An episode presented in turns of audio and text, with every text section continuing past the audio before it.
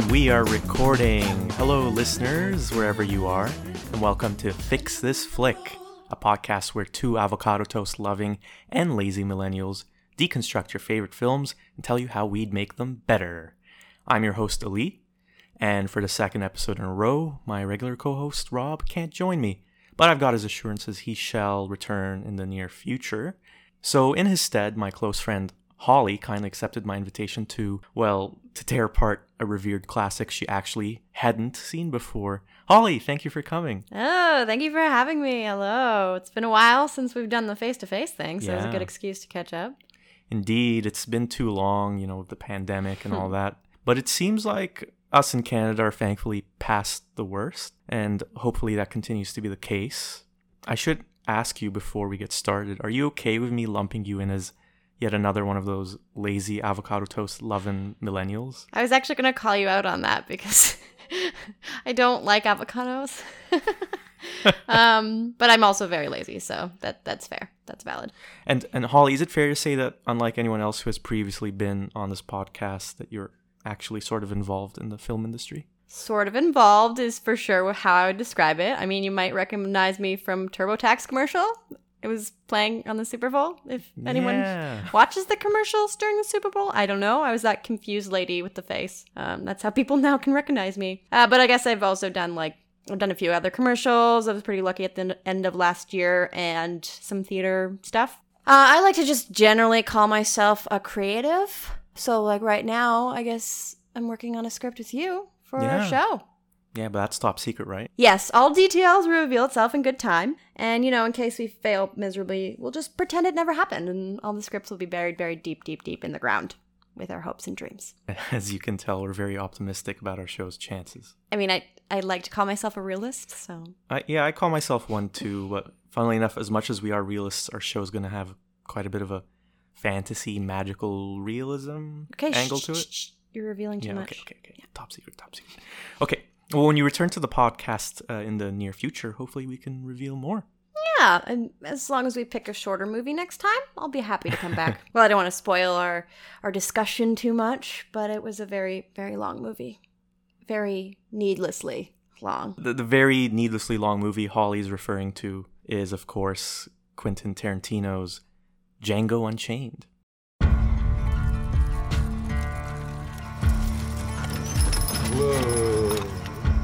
Good cold evening, gentlemen. I'm Dr. King Schultz, What kind of doctor? dentist. Amongst your inventory, I've been led to believe is a specimen I'm keen to acquire. What's your name? Django. Then you're exactly the one I'm looking for. Hey, no sale. Oh, very well. Please, No!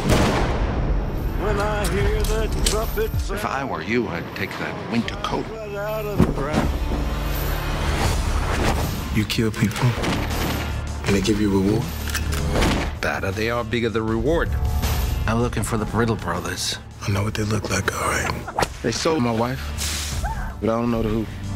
You help me do that? There ain't no grave. I'll give you your freedom and take you to rescue your wife. Where are we going?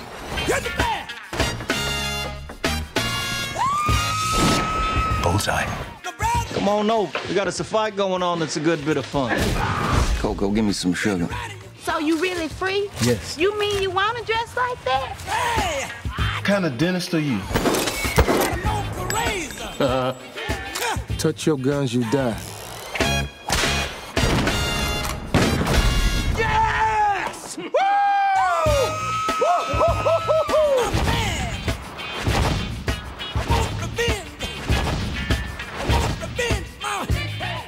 Gonna get some hits. I like the way you die, boy. Gentlemen, you had my curiosity, but now you have my attention. What's your name? Django. The D is silent. Directed by Quentin Tarantino of Pulp Fiction fame, Django Unchained stars Jamie Foxx as Django, a freed slave bent on rescuing his still enslaved wife, who he hasn't seen in years. Django is aided by a German bounty hunter on this quest as the two journey across a savage and horrifyingly racist pre Civil War America. The two manage to track down Django's wife, finding out she is now owned by a cruel plantation owner in Mississippi. They hatch a scheme to save her, but not everything goes to plan. So that's Django Unchained. You know, I'm just realizing now it was kind of a risk inviting you to do this podcast about a movie you hadn't seen before. I mean, imagine if you had actually loved it. That might have been fun, maybe. Yeah, I mean, it would have just been two people yelling at each other, uh, otherwise known as American politics or dinner with my mom. Burn. but but yeah, I had a hunch it wouldn't be, you know, up your alley. You chose wisely. I really didn't like this movie. And and uh, just for some context, uh, Django Unchained was a massive hit when it came out in 2012. It's actually Tarantino's highest grossing movie of all time. It won two Oscars and has been definitely elevated to the status of a modern classic. I looked it up last night, and Django Unchained is actually number 59 on the IMDb top 50, which is uh, astounding. I mean, I, I really don't get it. Well, but we'll unpack the movie to figure out why it was so popular and what we didn't like about it. And we'll discuss what worked for us too, and we'll see if we can think of a few things that would improve Tarantino's work. A blasphemous proposition for his most diehard fans, I'm sure. And then we'll pass our final judgments on whether the movie is fixable or damaged beyond repair. Mm, and we should mention spoiler alert from here on out. Before we saw it the other day, I hadn't actually seen Django in eight years, like since when it came out. I, I really hated it while I was watching in the theater, and I still remember it being real crowd pleaser, and people were into it. And so I kind of thought all these years like maybe maybe I was wrong, maybe my first impression was just harsh or something. And you know, part of me was really wondering that while we were watching it the first time because I actually felt that the first few scenes were pretty good. Yeah, I actually enjoyed it, the first few scenes. Yeah, I mean, it introduces the characters Mm-hmm. in a fun way, engaging, and it gives, gives you a feel of the racist world Yeah. the movie is in. And you get to meet the eccentric German bounty hunters played by Mm-hmm. Christoph Waltz. You get introduced to Django, and then Django is freed by the German bounty hunter.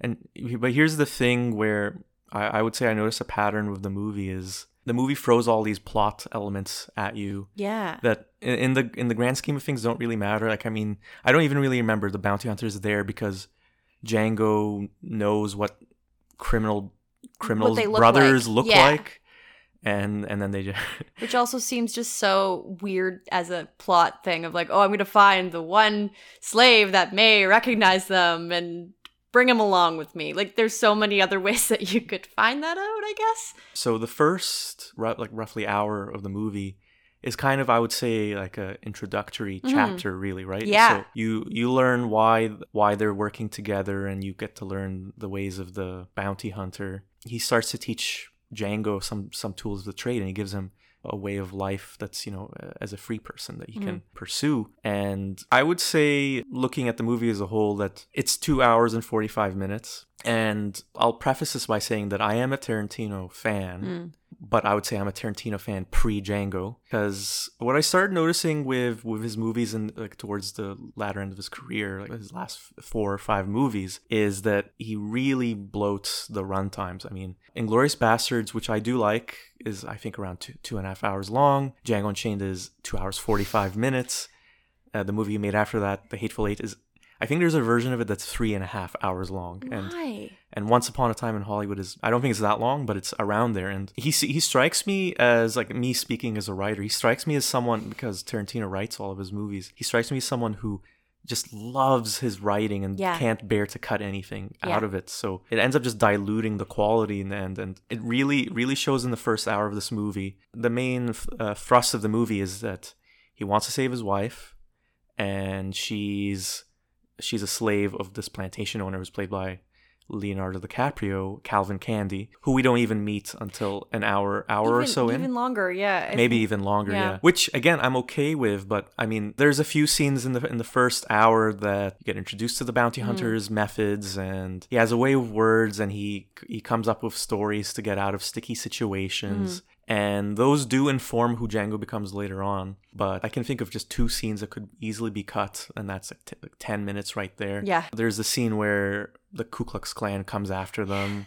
And there's some comic relief with the clan members having eye holes in their masks That that, are too work, small and then it turns out the wife of one of the clan members made all the masks and he gets upset when they all don't like the mask and And so he and, leaves. and and then they raid where the bounty hunter and Django are staying and I mean easily cut out I would say. There's another scene where where Django and the bounty hunter this is when they first met basically and the bounty hunter just kills the sheriff in the town and Django's what the hell is going on? And it turns out that the sheriff was a wanted man and so the bounty hunter gets out of that situation easily could have been cut too I think yeah. I mean, it, it really, really is a shame because one of the things I like about Tarantino is that he kind of diverges from the main plot and then you get introduced to these characters in, in these unique, colorful ways. And it's here throughout Django Unchained. Uh, I mean, little things like how Calvin Candie likes to be called Monsieur. Candie because he likes French things, but turns out he can't actually speak French, Yeah. so he has these pretensions but doesn't actually live them. Uh, there, there's a lot of little things like that, eccentricities to the characters that I like. But I feel like with his older stuff, it had more of a cohesion and it felt less of a mm. diversion than it does Right. here. Yeah, I mean, I can I can tell that. I mean, I've I've seen Pulp Fiction. You know how I feel about that movie. Um, Yeah, which- you need to rewatch it. I do need to rewatch it. You're right. 100% need to rewatch it. But I also didn't know what I was going into. So I think that's why I might enjoy it. But you saying that does kind of separate his Django Unchained versus Pulp Fiction because Pulp Fiction, even though I was like, what's happening? Everything that did happen and even the dialogue that led up to it all was engaging and it w- didn't feel gratuitous. Whereas with Django Unchained, it just felt like, oh, let's add in another scene. Oh, let's add in this thing. Let's just change it. For me, I didn't know what genre Django Unchained was. Yeah, it's kind of a bit of action with a bit of comedy with, Yeah. with- uh, it's it's it's heavy drama times too Right. Yeah, the best way to describe it, I would say, is that in something like Pulp Fiction or Kill Bill, they're long movies too, but mm-hmm. they're they're tight in terms of what you watch because mm-hmm. things are very much cause and effect. Something happens and then there's an effect. And this movie is more of a detour into exploring the different ways that racism looked like back then and just showing the horrors of it. Mm-hmm. I mean, the Ku Klux Klan, Klan scene is one example, or the scene where Django and the bounty hunter finally go to Calvin Candie, the Leonardo DiCaprio's character's Oh yeah. plantation, you see a, a slave being torn apart by wild dogs, and you can just see all of the white people just kind Yeah. of gleefully watching this display. Some, the thing is with this movie, some are woven into the plots, Mm-hmm. some are really big detours. And so we were, I think I remember we were an hour in and we were just, we were just thinking, wow, like the, the movie hasn't even really started Yeah. yet. Yeah. Well, it's funny because for me, I also felt like the um I'm really bad with character names, but Big Daddy? Big, Daddy? so Big Daddy, who's the head of the Ku Klux Klan. Yeah. Which like that whole thing the kind of seemed like that was the movie itself. like we didn't need anything further, but then they're like, okay, now we need to make the movie happen because it felt like that was the whole thing because he was looking for these brothers. He found these brothers. He killed these brothers. And then, like, obviously, Big Daddy needs to get his revenge. But then it ended and he was dead. And we're like, okay, now I guess we need to keep writing. Now like, we need to keep going. Yeah. yeah, like you could, and especially with Django shooting Big Daddy, because what are the chances that he'd be that good at just like killing this guy on a horse? I don't know. It just seemed very. I guess I don't. I'm very bad with details, so maybe he was a gunsman. I don't know. I don't think it was really mentioned. I, I think it's just implied when Schultz, who's a German bounty hunter, just said remarks that, "Oh, you're a natural." Oh, okay. Yeah. But even then, It's a stretch, but I, I, I mean, those things. I, I'm okay with those things sometimes. okay.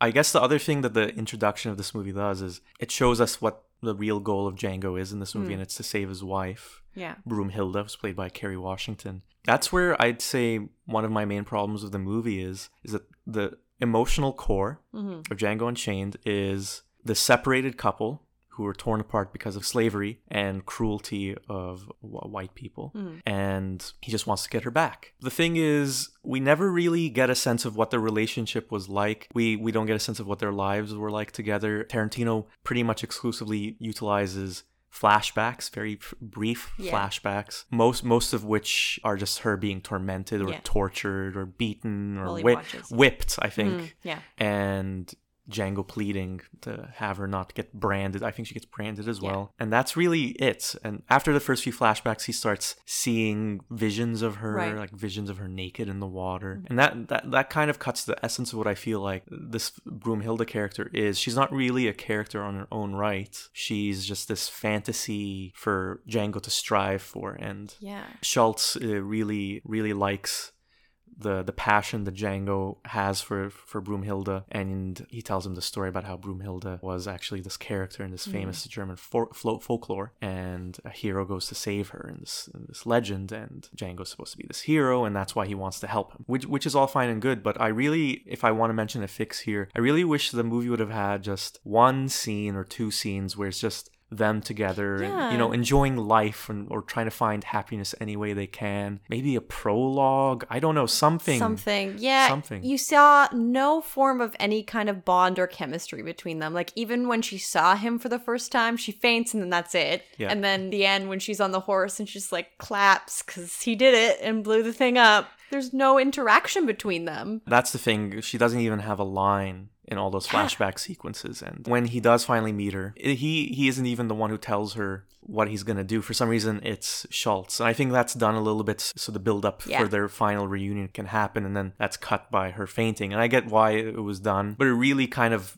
showcases how this movie isn't about Kerry Washington's character. When we finally see her in person in the flesh, so not through a flashback, again she's uh, she's being tortured. She's Yep. she's in a hot box, Yeah. which is just a hole in the ground where she's just supposed to sit all day. She's pulled out naked and dragged by men, and she's just kind Mm. of screaming, and that's that's her the whole movie. She's really the, just this fetishization of violence, Right. And a v- victim of violence who Django must save. Right. Which I just want to step in because it, it's not like I think that's still important to have in the movie because that's how slaves were treated. sure, And like that's the like the racism of the whole piece. So it's not saying like, oh, take that out. It's just that we didn't see any sort of real passion between Django and his wife at all. Like I they I think they kissed maybe once in the flashback, but even Maybe. then they definitely did. They definitely kissed, but uh, even then, I just didn't feel like there was any sort of like passion, and I wanted Yeah. to see that. I think it's supposed to just be assumed, you know, because Right. they're slaves, and you're you're supposed to go into it with the context of, you know, obviously sl- slavery was cruel, and What happened to this people was just unspeakably unjust, and so you're supposed to just root for them in that kind of capacity. Sure. Which, sure, I'm okay with that, but I feel like there was a missed opportunity to just flesh them out as real Mhm. characters. I mean, beyond Broomhilda, I'd say even Django's kind of a one-note character. I mean, we what do we really learn about? him? We learn that he loves this woman and he's willing to do anything he can to get her, and he's a he's a survivor, Yeah. and he picks up things fast. Yeah. He and he wants to get revenge. Mhm. But that's really it. What else do we really know about him? He has a, I don't know. I'm like struggling to think of things. Yeah. He he likes he has a certain flashiness about him. He likes to be a bit flashy. Yeah. If you remember the first costume he wears, Yeah. because Schultz blue. tells him you need to have a character when you're a bounty hunter, and you get your costume. And he wears this ridiculous blue outfit that's even dated for for when that movie Mm-hmm. Yeah. is supposed to take place. Can't really think of anything more than that, and I think that's where the core of the movie is really just missing. I don't want to compare too much to older Tarantino movies, but when I think of another revenge movie that Tarantino did, which is Kill Bill, you understand all the nuances of Uma Thurman's personality in in those movies and why she wants to get revenge and why she's reluctant to do it in certain ways, and you just kind of follow her on this journey. And there's ups and downs to it. And for Django, it's pretty much smooth sailing until the very end when he gets captured. But when he does get captured, nothing further of consequence happens. There's threat of him having this horrendous life at working at a mine and losing his wife, but it, it's all ended so quickly. Yeah. He just manages to finagle his way out uh, the situation, and then he just goes back to getting his revenge. So it feels really unearned. Yeah. I mean, when when a movie's lacking that kind of emotional core, it just permeates the whole thing. Yeah. Oh, I agree with that.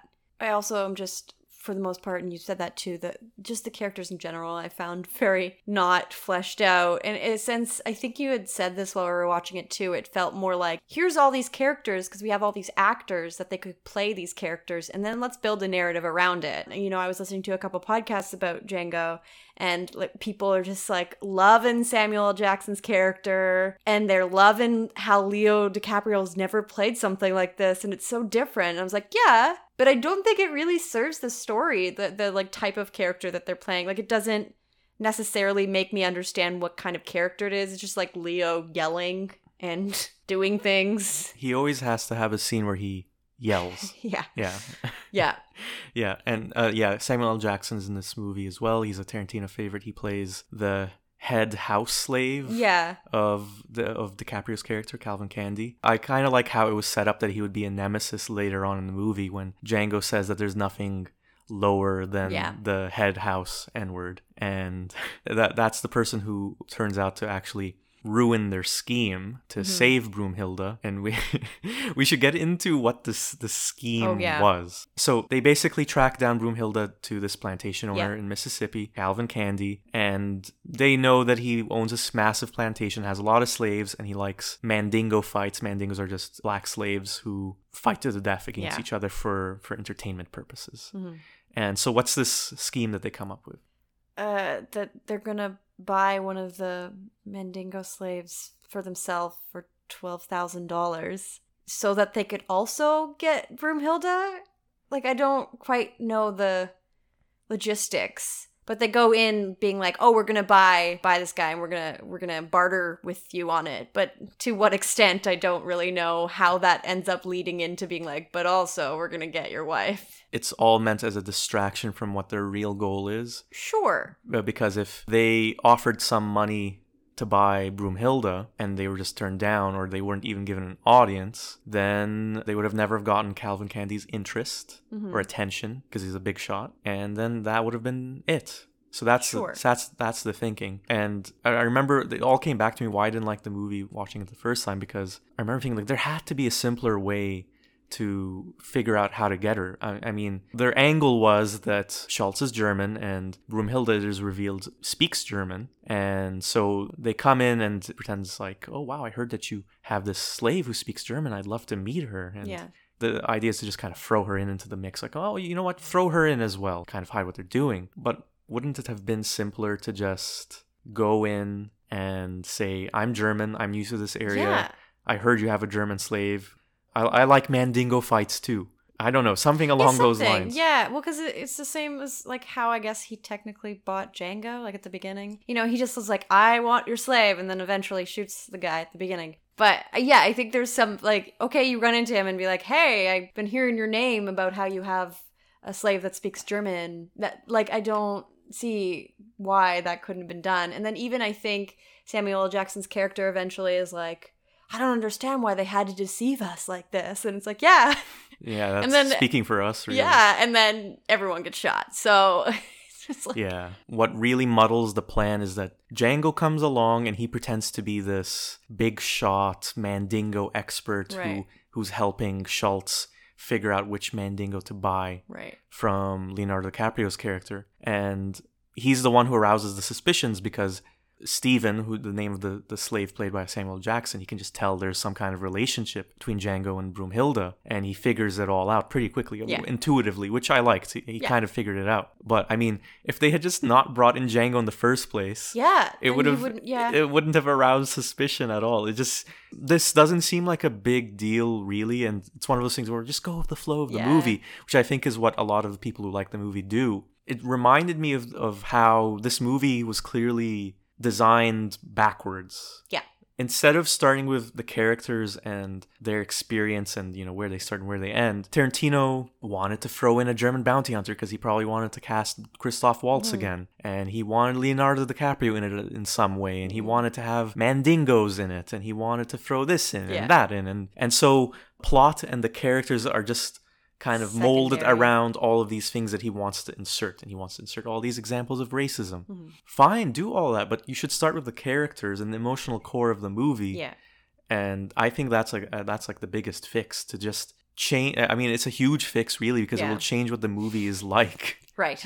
but i mean I would be curious to see what a version of it like that would be, where it's just focused on him saving his wife, and, and you really see his love for his wife, and. Yeah. figures out a way to get her that isn't so very blatantly choreographed in a way to just satisfy the director's goals of Yeah. inserting all this other stuff. and the, there's just a lack of harmony there, and it really came through the first time I saw the movie, and it was there the second time. So we don't want to shit on the movie too much.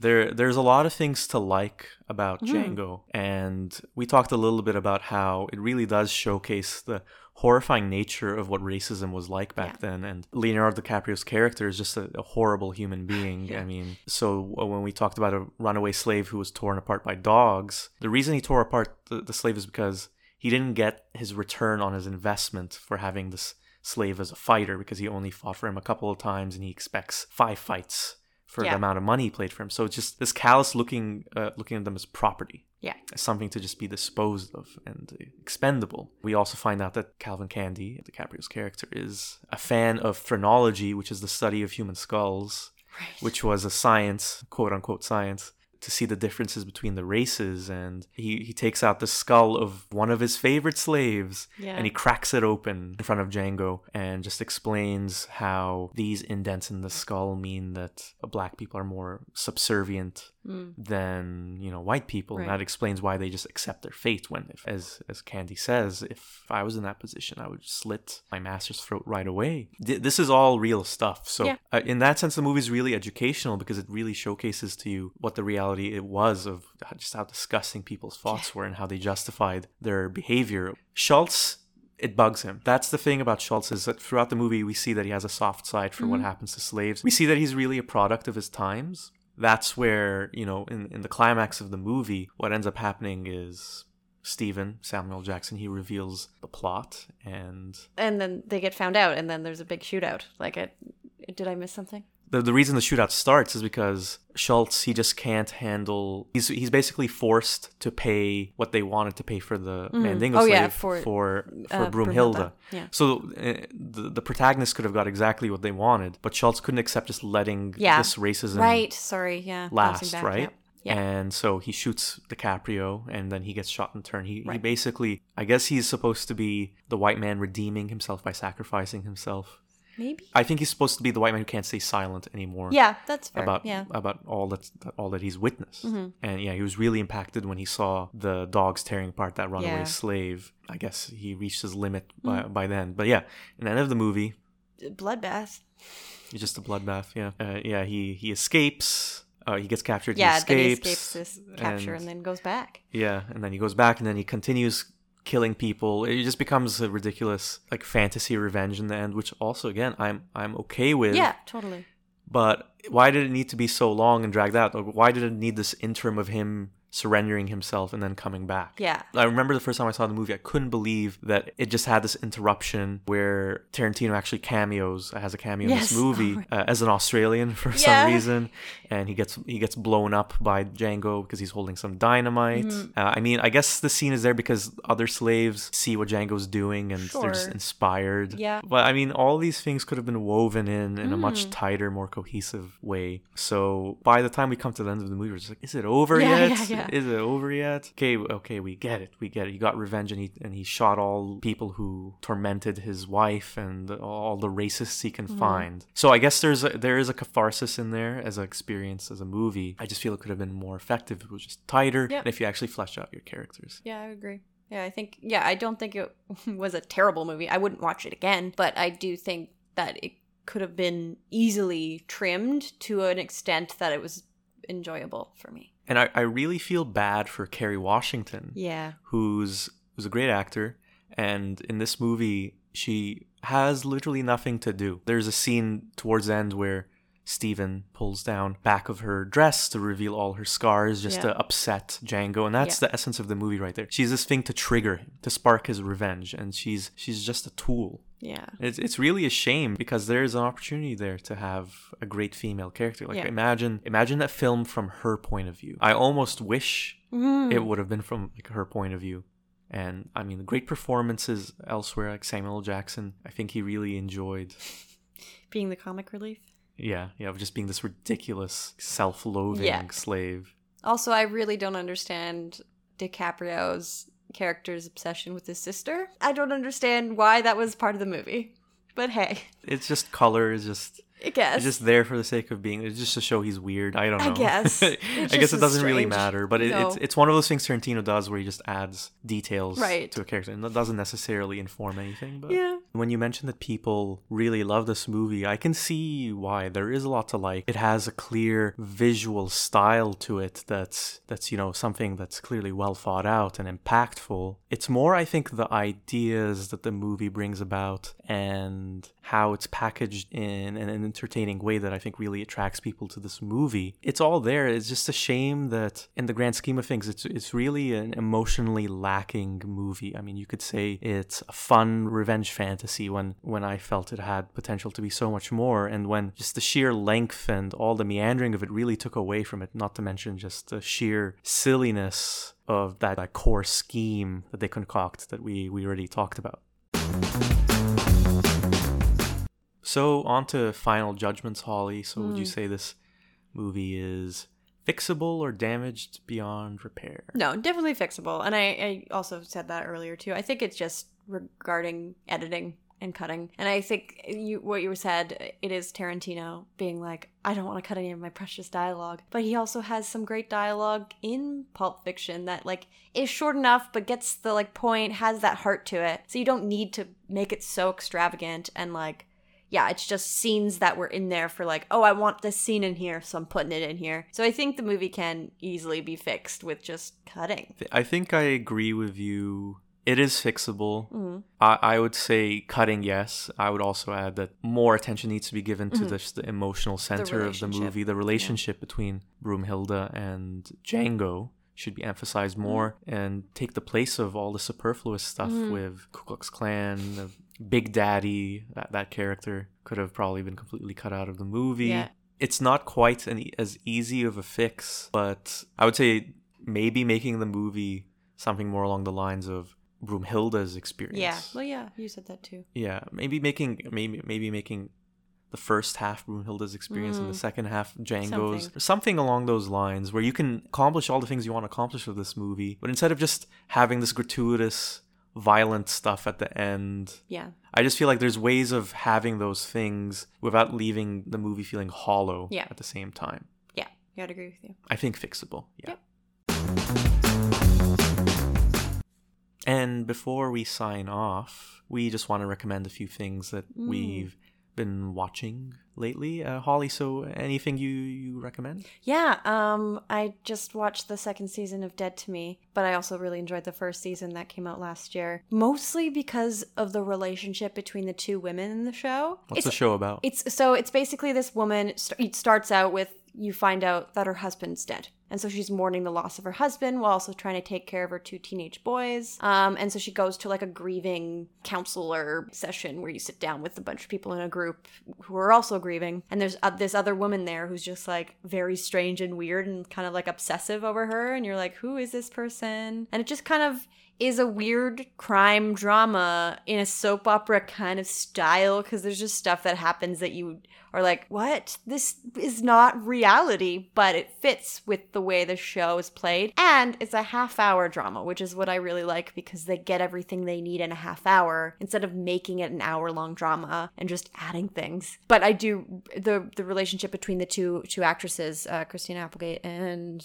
I should know the other woman's name, but they're both very fun and it feels like almost the second season at- least feels almost there's times that it's like improvised just because of the way their dialogue flows and I, I i just really think it's a really well like written so it just feels very realistic. yeah yeah Cool. And is it on Netflix? It is, yeah. Okay, cool. Okay. Mm.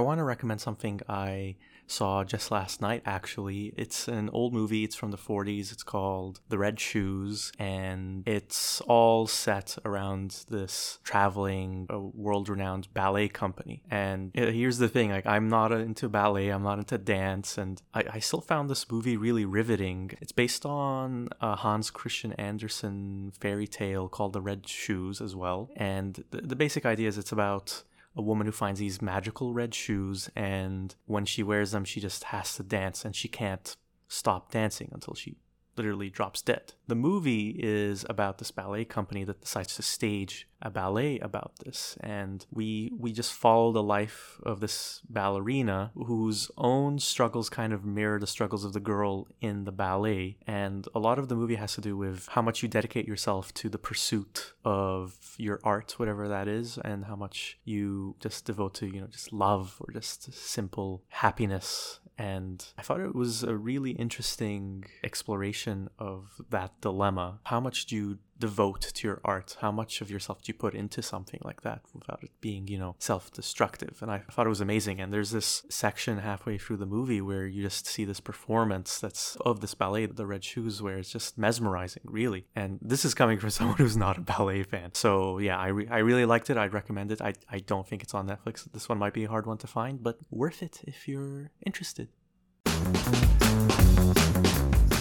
So that's our episode. Thank you so much for joining me, Holly. I really appreciated you coming in, filling in for uh, Rob. I hope I did him justice. You so. did. You did indeed. Yeah. Okay. And I promise next time you come here, it will be a shorter movie Thank that we watch. I'll keep it under two hours. I promise. Thank yeah. you. Yeah. So we'll be back again soon. Uh, thank you again, Holly, for coming. This is Fix This Flick, and we'll be back soon.